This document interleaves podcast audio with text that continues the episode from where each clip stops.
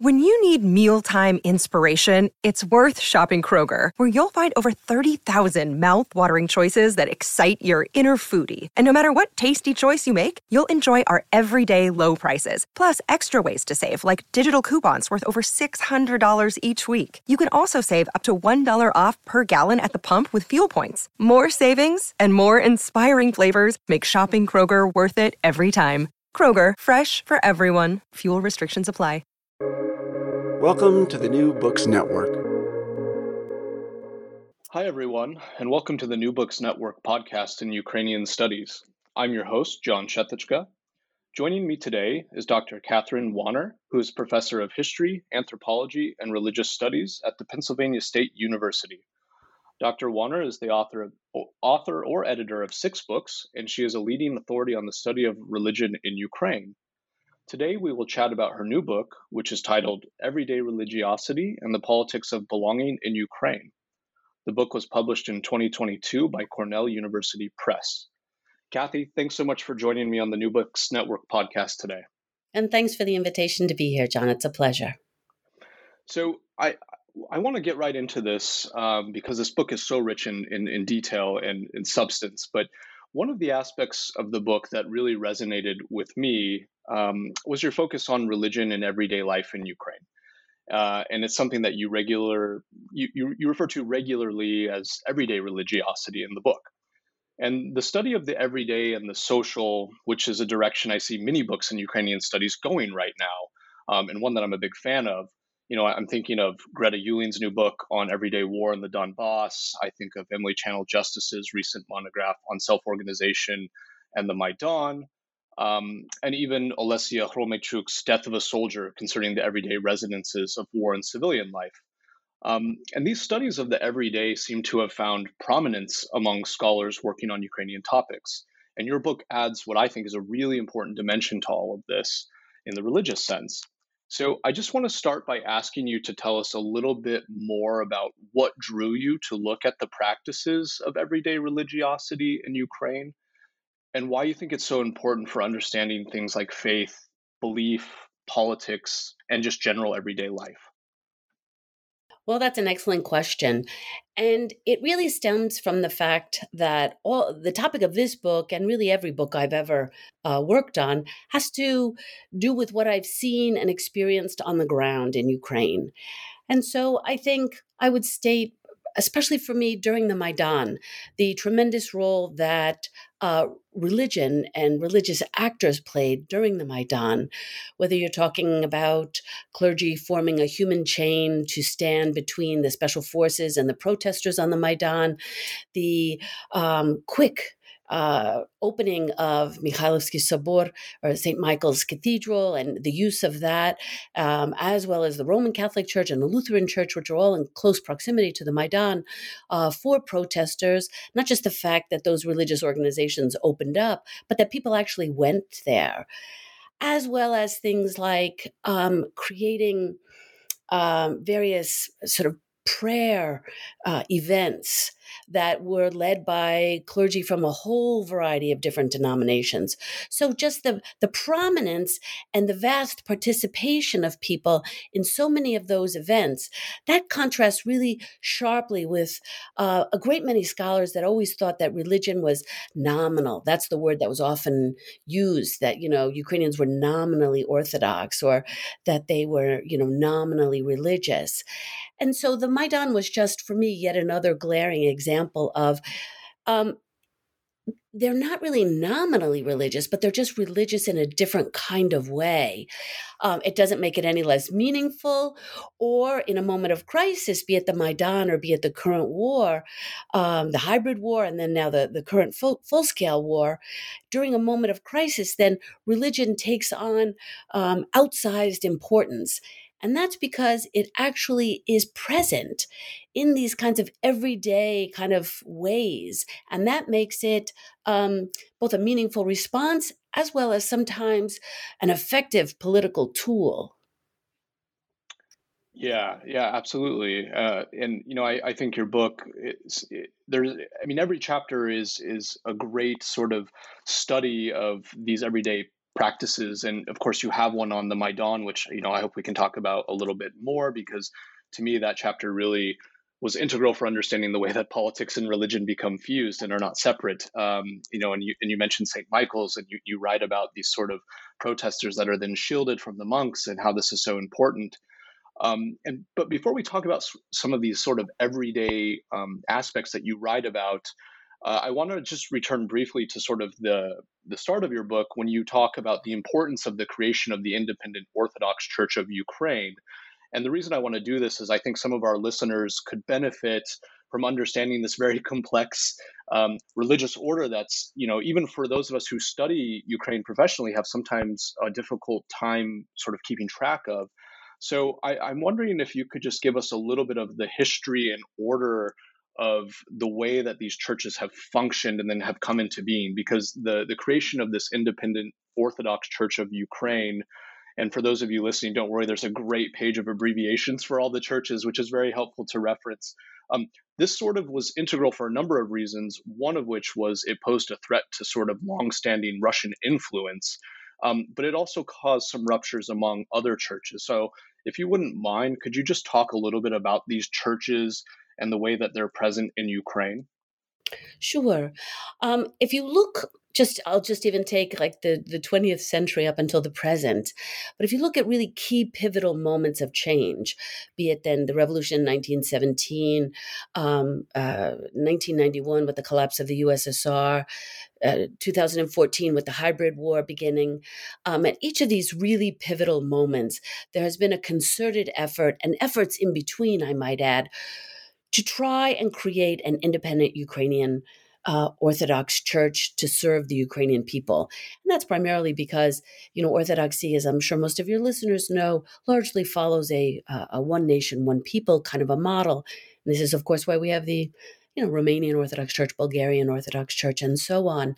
And so there have there have been attempts over the years to create a an independent Orthodox Church that was that that serves Ukrainians. Um, it, the difference being is that the um, almost 30 years of an independent state combined with the um, the dynamics ratcheting up with the hybrid war and the, the loss of Crimea and uh, fears of, of other forms of violence, uh, which of course came to fruition in 2022 the idea was um, to, given that Ukraine was, of course, outmanned, out uh, outweaponed by Russian forces, to try to use uh, everything that they could to strengthen Ukrainian sovereignty, to strengthen the Ukrainian nation, and to try to, you know, secure a place for both the Ukrainian people and the Ukrainian state going forward. And so, of course, in this way, then we those previous attempts to create Ukrainian Orthodox churches, one uh, the Ukrainian Autocephalous Orthodox Church after the revolution, and then the Ukrainian uh, Orthodox Church of the of the Kiev Patriarchate after 1991, they merged together to, uh, or largely, mostly, uh, most of them did, not all, uh, to form then the Orthodox Church of Ukraine. Um, and that was then meant to, um, as one says in Ukraine, weaponize and even securitize religion. In other words, to use religion as yet another um, uh, means by which to uh, fortify the Ukrainian state and strengthen uh, the Ukrainian nation. Yeah, that's that's really helpful. Um, uh, th- you know, it gives it great context. You know, not only for me, but I think for a lot of people because we've sort of seen these discussions unfolding for a long time, as you said, and for those of us who study history, even longer. But it's become really prominent uh, in the past several years, and it's caused these sort of major ruptures. Which sort of brings me to the next point, then, because your book is not really it is about these institutions but it's not about these formal institutions and i forget the line exactly but you have a great line in your book of you know i was, I was searching for these religious practices and the church was not the best place to find them um, and I mean, and for those also listening, just the prose in this book is fantastic, and there are so many great one-liners that I've you know I've circled, and I'm like I'm going to put this in my own writing. But really, your book is concerned with those that are called or deemed just Orthodox, right, or um, what we call in Ukrainian prosto pravoslavny. And you note in the book that this term refers to those Ukrainians who, I, I guess you would, to use your words, decline to express allegiance to a particular patriarch or church and instead opt to remain committed to their faith, right? It's not that they're not religious, it's just that they're committed to their faith um, more in a sense of place than denomination, as you say. Um, and it's not it's not really tied to these institutions. And then the five chapters in your book examine how those who identify as just Orthodox carry out their everyday religious practices in various ways, and we can get into this in a few minutes. Um, I'm wondering if you could say more about the historical evolvement of just Orthodox and why these people who identify as such prefer not to have uh, an institutional affiliation. I think um, there's a, a, pronounced effort that has been sustained for quite some time in Ukraine to try to depoliticize religion and to try to have it not be instrumentalized um, by the state. Uh, of course, they look to the, uh, what happens to the Russian Orthodox Church, and that is not necessarily a, a positive model to follow. Um, and so I think the that situation is very different historically for religious institutions in Ukraine that traditionally have been uh, much more in opposition to the state. One can think of, of course, the Ukrainian Autocephalous Orthodox Church and, of course, the Ukrainian Greek Catholic Church. So there's different kinds of uh, relationships to the state. But regardless, uh, there is a certain politicization of religion. And I think part of um, the motivation for people to call themselves prosto pravoslavny or just Orthodox is to uh, distance uh, the meaning of a certain confessional tradition. And here I would say it's it, it, it so moves beyond religion per se. You know, in in in North America or in Western Europe, we tend to think of religion in this very institutionalized sense. You know, going to a particular uh, uh, religious church, let's say on Sunday morning. But the whole point that I was trying to make is that you're right, people um, stay connected to orthodoxy and continue to feel themselves orthodox eh, sometimes and and and really to a significant extent, even sometimes entirely independent of religion. So you're right. In researching this book, I did not spend a lot of time in church per se, and I rarely spoke of religion per se.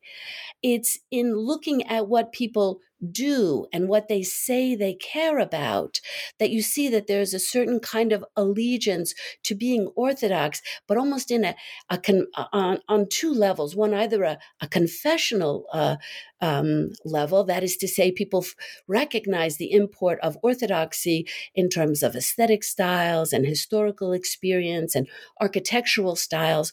So there's a, and that that is meaningful and so they take that on as some kind of an identity which which is why, you know, you hear of many people, not just Lukashenko, Belarusian President Lukashenko calling himself an Orthodox atheist, right? There are many, many people like that who feel themselves to be Orthodox, but it's entirely independent of religion.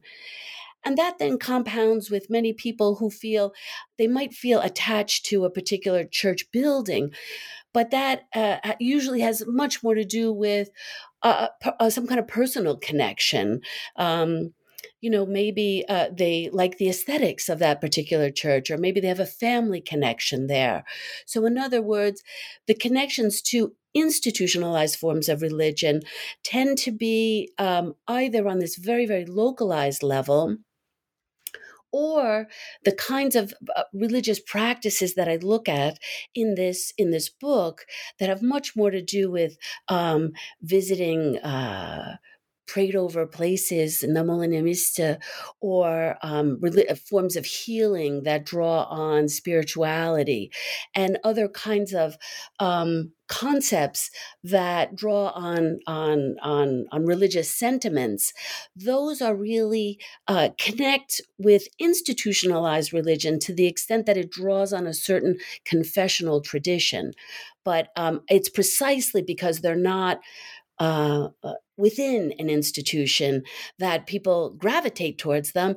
And one of the reasons why they gravitate towards them is because that allows them to sort of innovate and shape those practices uh, to their own needs and to their own likes and desires. And, and that's, of course, then what keeps those forms of religious practice meaningful. And that's what keeps an allegiance to uh, a confessional tradition um, uh, vibrant.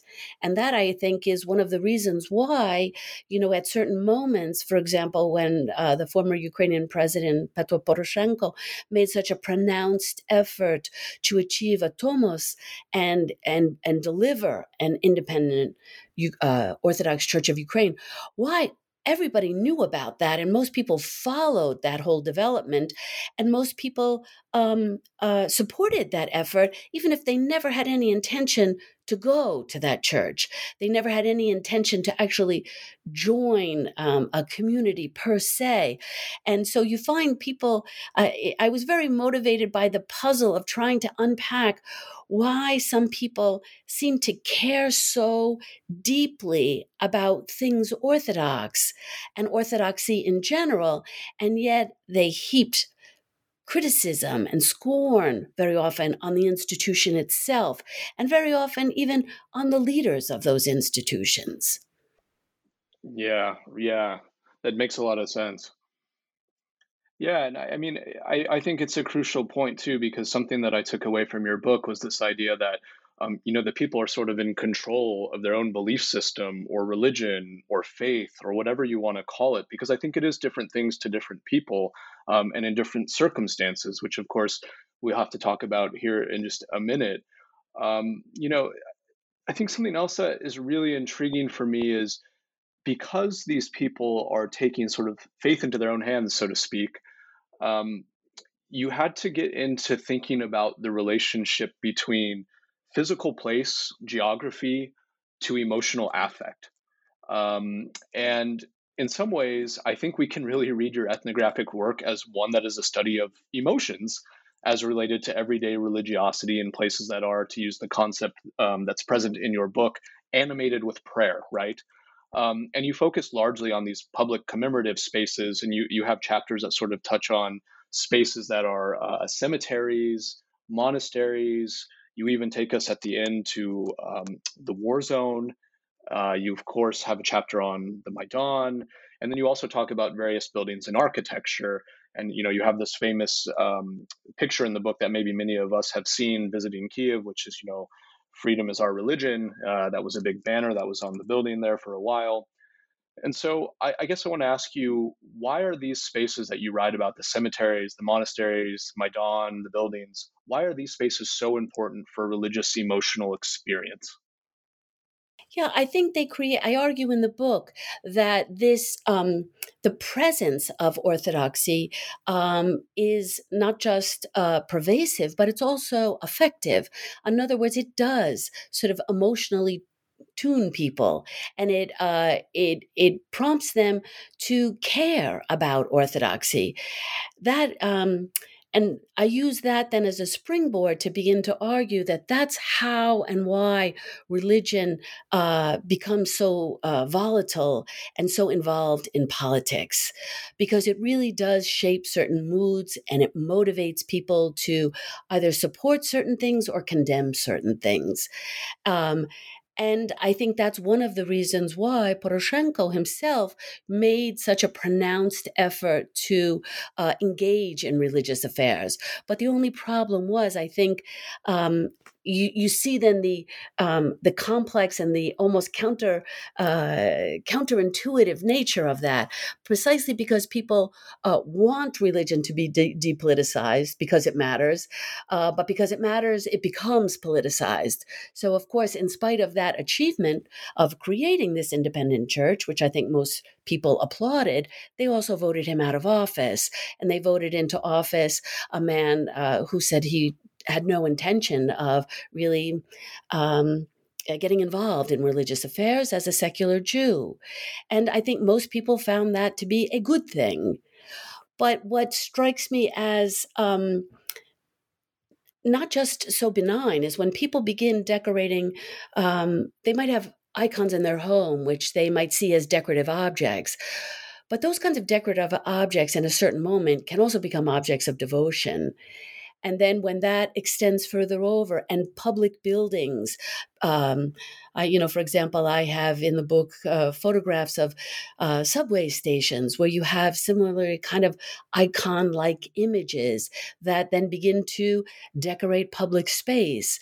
And I show how, even in commercial space or uh, other kinds of um, neighborhood areas, you have monuments, shrines, and the like that begin to permeate all that kind of space, which creates an atmosphere of religiosity. And I think that leads to two things that have really direct political ramifications. One, um, after uh, after the Maidan, and you know the the clergy were very active on the Maidan. They called themselves at that time chaplains of the Maidan. They quickly then became a really a strong core of military chaplains who worked in uh, eastern Ukraine uh, from 2014 uh, onwards, and of course that development of the military chaplaincy also led to a vast expansion of the chaplaincy as an institution per se. And here this relates back to the US because, in a great many instances, it was a lot of um, now institutionally connected religious people from the United States that are sharing a lot of best practices, whether they be from Protestant denominations or Catholic denominations, where there is a long uh, tradition of chaplains participating in um, certainly in, in, in military kind of situations, but in other kinds of situations. So this atmosphere of religiosity, which exists sort of in, a, in an iconic way in Ukraine, that quickly then spilled over into the placement of clergy who are chaplains in a wide variety of public institutions, ones that we generally tend to think of as, as secular, whether we're talking about um, uh, hospitals or rehabilitation centers or border patrol or transportation hubs, uh, educational institutions. It's a very long list. And that, that introduction of the clergy of a variety of denominations, and that's what will get me to my second point, was fairly uncontroversial. And I think it's because it was part of um, extending really uh, and this atmosphere of religiosity um, which uh, then uh, was already existed in a visual way and uh, you know in public space and then became very present also in terms of public institutions all of this also and i think this is what's very distinctive about ukraine there perhaps it's in part because of the existence of the Greek Catholic Church and the Orthodox Church. Already there, you have a degree of um, accepting of different religious traditions, and they both position themselves in many instances as national churches. But that also led the way then for um, uh, really a creation of and a place for other religious traditions to also be present in public space, either through the chaplaincy or through other kinds of iconography. And here I'm thinking especially also of um, not just a wide variety of Protestant denominations, but uh, Muslims, Jews, and the like. So you have then um, this eh, that's why i called it an atmosphere of religiosity as opposed to an atmosphere of orthodoxy per se it's because it triggers this kind of everyday religiosity that finds expression in very often improvised personalized um, practices that that color and permeate uh, everyday life and lived spaces, um, which is what makes it meaningful. And then, precisely because it's meaningful, then it, it becomes a political resource. And then, in certainly um, under current conditions of war, you see then the real weaponization and securitization of religion. Right. Yeah. And, you know, it, it was interesting reading through these chapters. And the one particularly that stood out to me was um, your, your chapter on this sort of everyday experience at cemeteries and I say that because um, I've spent a lot of time walking around cemeteries in Ukraine. I mean, for different reasons. A, there are just some beautiful, ornate monuments and tombs that are worth, you know, an artistic visit alone. Um, particularly in Lviv, but also in Kiev. And um, you know, I I remember fondly, actually last year, of course, being in Ukraine and I, I, took a late walk over to Baikova to, you know, look at the grave of Lesya Ukrainka and the late James Mace. And you see these people cleaning the plots around the graves and keeping them very orderly. And I never thought of that as, you know, sort of me witnessing these sort of everyday moments that you write about in your book. And, you know, I, th- I think this is really interesting because it got me thinking that I think really anywhere can become a space for these kinds of practices to, to form. And I, I guess what I wanted to ask you as a follow up to that was were there other spaces that you wanted to write about in the book that didn't make it in there? Because uh, you talk about, of course, like very important ones like Maidan, and then of course battlefields, and then to me ones that would maybe be a little bit more obvious to readers, which are monasteries and some churches and stuff like that. But I got me thinking too of, um, you know, what about places like museums with icons or social clubs, or now, unfortunately, I was thinking about bomb shelters. Are, are new forms of you know everyday religiosity uh, taking place in new forms? And if so, have you have you seen where these are taking places? Um, so I guess I would just ask you that if, if you've seen sort of the adaptability of these uh, in action with the war, and also were there other spaces that you wanted to write about? Um, I think one of one of the things that I argue in this book is that you really have, and Ukraine here is part of a far broader um, uh, pattern that we see emerging uh, in North America and elsewhere in Europe, where you have deinstitutionalized forms of um, religious practice, and cemeteries is a, a great illustration. People who perhaps might not care uh, uh about um, a, a particular institution and won't actually enter a church and would say that they are not believers, but they still uh, will go to a cemetery. And in indirectly, though, uh, very often that trades on an acceptance, for example, of an afterlife. And um, and what I argue in the book, one of the reasons why it's called the politics of belonging, is I speak about how these informal practices of everyday life create not just horizontal at a given moment links that connect people but also when you think about um, cemeteries and commemorative spaces they also create vertical links that connect people to ancestors and the people who have come before but also arguably even future generations. So, in other words, it creates both horizontal links that help f- people feel as if they belong, but also these vertical links that, uh, in both instances, link people to a particular place and to the people who live in those places. Um, I was especially myself interested in cemeteries because I got interested in that quite some time ago when I started looking at um, uh, religiosity during the Soviet period. And I realized the extent to which um, the KGB and others who were involved in monitoring any kind of overt religious practice were obliged to monitor cemeteries. Um, and I also was really taken aback by, once again, people who themselves would claim to be totally non-religious. I mean, that's why I write in the book. I, I, I didn't always go to church, and I almost never mention the word religion because if you mention the word religion, people will say, "Oh, that's not me." Uh, I can introduce you to my great aunt or something like that. But it would be that same person who would consistently go to a cemetery to commemorate the passing of someone, whether it's at you know specific intervals right after they passed or years thereafter, or who would feel compelled to go to certain monuments. And you're right, there are all kinds of other commemorative uh, places uh, that I think. Um, certainly museums is one, but I, I think these kinds of deinstitutionalized practices that have been around for quite some time are finding expression in many, many different ways, uh, be precisely because they are so agile and so flexible, and they trade on certain established elements of orthodoxy, and that's what makes them religious, if you will.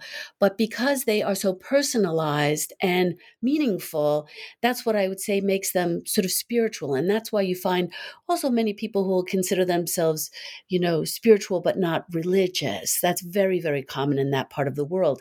And I think it's these patterns of everyday life, um, the spaces in which they circulate, the things they do in those spaces, uh, and the, uh, what they do to mark those space and what they do to mark time all serve to connect them to uh, other peoples and to a and to certain places. And that's what makes them meaningful. And that's why they, uh, I'm, I'm, entirely certain that uh, you're right, whether we speak of bomb shelters or um, uh, other kinds of buildings that have been damaged very often, one has cre- made, you know, exhibits or, or other kinds of monuments or commemorative spaces um, out of uh, what could otherwise have been dismissed as ruins.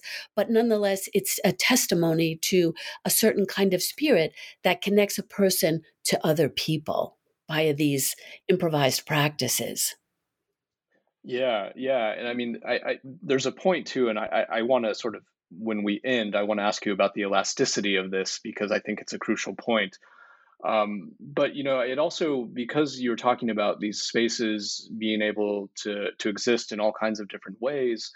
I'm wondering. I mean, how has the war affected this? Right. Um, I have to ask if like how's you know uh, because you're writing you know from a time period and you know again to just reiterate um, over and over to everyone who listens to this that this war has been going on for years um, you know it, it, didn't start in february 2022 there was a major uptick in escalation and violence and it marked the full-scale invasion but this war's been going on for a long time and um, you know your book got me thinking about okay missile strikes are happening drones are flying there are mines everywhere bombs exist you can't go to some of these places to to practice or be a part of or engage in these um, everyday sort of belief systems.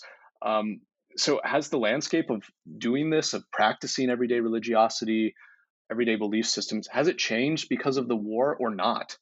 Uh, I'm curious to hear your thoughts on that.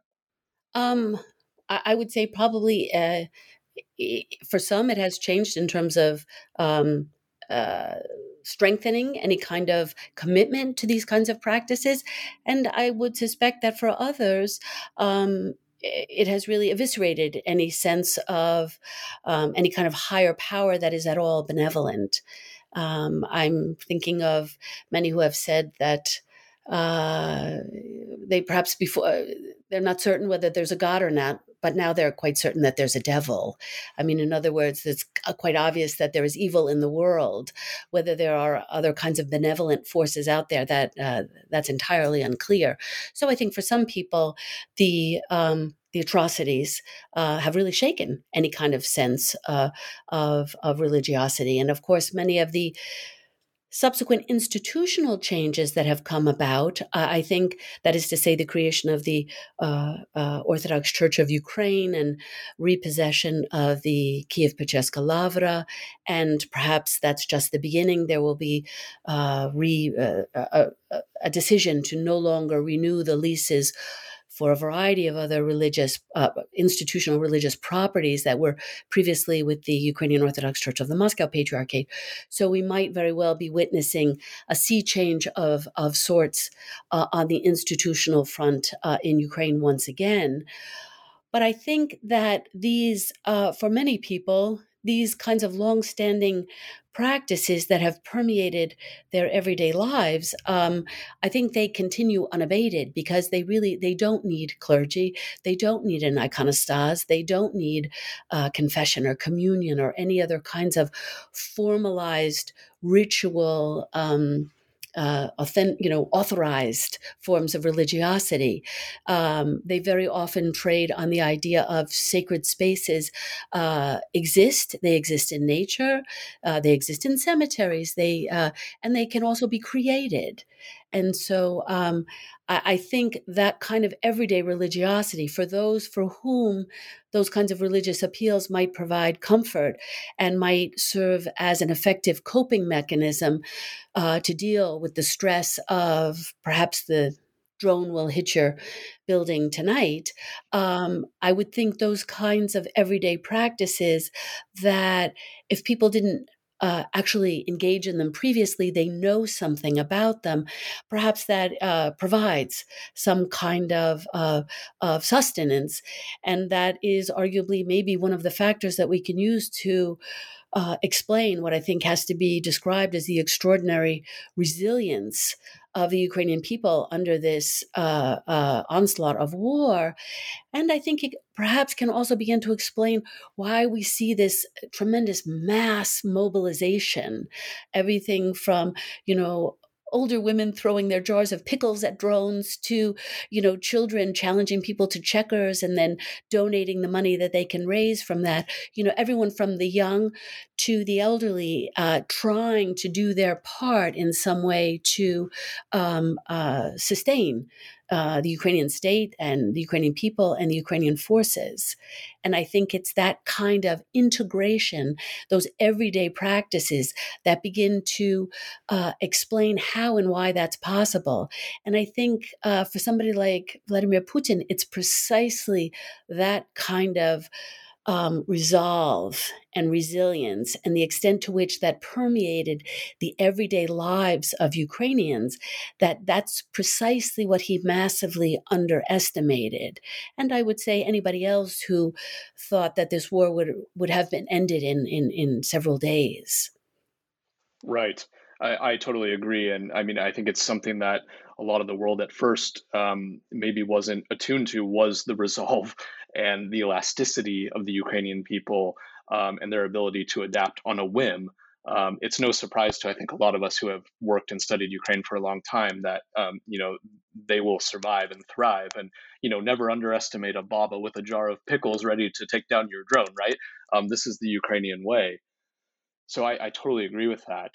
Um, I want to switch gears for a second and actually um, ask you about doing sort of ethnography. Uh, I'm sort of always interested to talk to researchers about how they go about their their research and how they observe, and I'm particularly interested to talk to anthropologists because you you do so much of this. And you know, as a historian, I do some of this, but I often sit in archives, and I know you sit in archives too sometimes. But I, I guess I just would like to know what it was like to go on these sort of let me call it your ethnographic pilgrimage uh, to these religious sites. And I, I, think you know you do this. You have this great sort of anecdote in there where you're actually in Russia and it's very cold out, and you wanted to warm up your feet, and so you find yourself ducking into a church to warm up, and you talk about sort of the atmosphere and the lights, and you could hear the choir, which was not visible, so it gives it sort of this haunting presence. And there's incense burning and people saying prayers and things like that. And I think many of us can sort of relate to that description to anyone who's been in these sort of Orthodox churches. Um, but what was it like to go to these different sites, to the lavras? You go to the monasteries. Um, you travel by bus for this sort of vacation to one of the monasteries for a multi-day adventure. And um, although you don't get into the the very cold water with everyone else, you observe them doing these sort of everyday practices. Uh, I just, I, I guess, it would be interested to hear what was it like to do that kind of work, and how were people, um, how did they sort of relate to you being there, observing them doing these everyday practices? I realized that I sort of fell into this because I was I I was basically interested in what is the what's really meaningful to people. What what do they feel to be a moral obligation? Something that is is a commitment they make that is totally non-negotiable. What you know in their heart of hearts, what really matters to them, and that's sort of uh, you know how I fell into looking at religion. Um, and I think one of the reasons why I gravitated towards the just Orthodox is because. Um, I, am not a particularly religious person myself, and I'm not Orthodox, and I'm not Greek Catholic. Uh, and so, on one level, um, it's harder doing research on religion because I knew I knew I couldn't. Uh, I never wanted to present myself as someone who was religious, and I um, and I never wanted to do things that um, I wouldn't ordinarily do. In other words, I didn't want to misrepresent myself.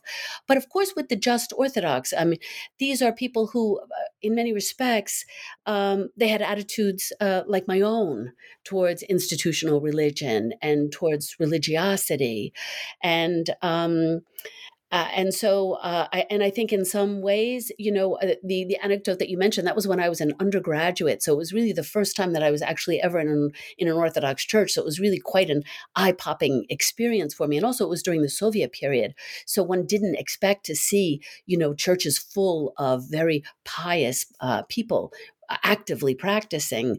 Um, but many of the um, many of the just Orthodox that I looked at themselves also really uh, they many uh, do not know uh, doctrine they don't know anything about the liturgy um, and they don't formally practice i mean in other words they don't uh, do things uh, you know even something as what to north americans seems basic like communion they don't partake in communion and and, and the like um, and I was interested in those in those people. Why and how do they still feel orthodox? And I realized there were these a wide roster of possible practices that were out there, like these weekend pilgrimages that form sort of temporary communities. That where many people are like that. You don't have to be ashamed that you uh, don't know the you, you don't know how to behave, or you don't know what to wear, or you don't know what this is all about, because there's other there's other people there who are just like that, and they're quite happy to explain it.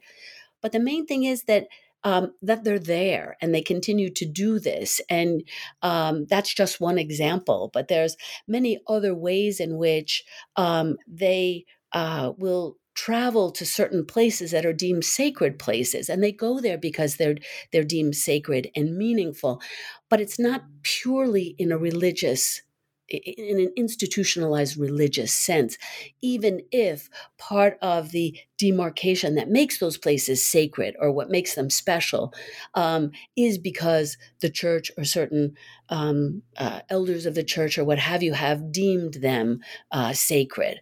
So it's it indirectly all of these forms of practice sort of tie people to institutional churches, but it also allows them to remain quite distant.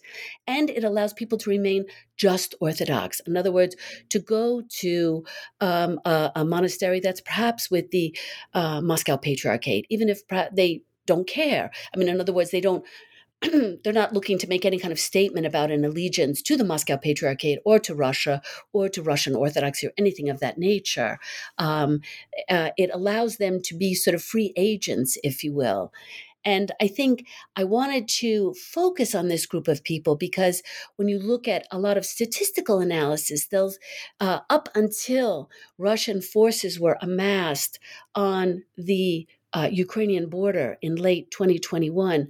Up until that point, the just Orthodox were the largest group of people who claimed a religious uh, affiliation, but they claimed it as Prosto just Orthodox.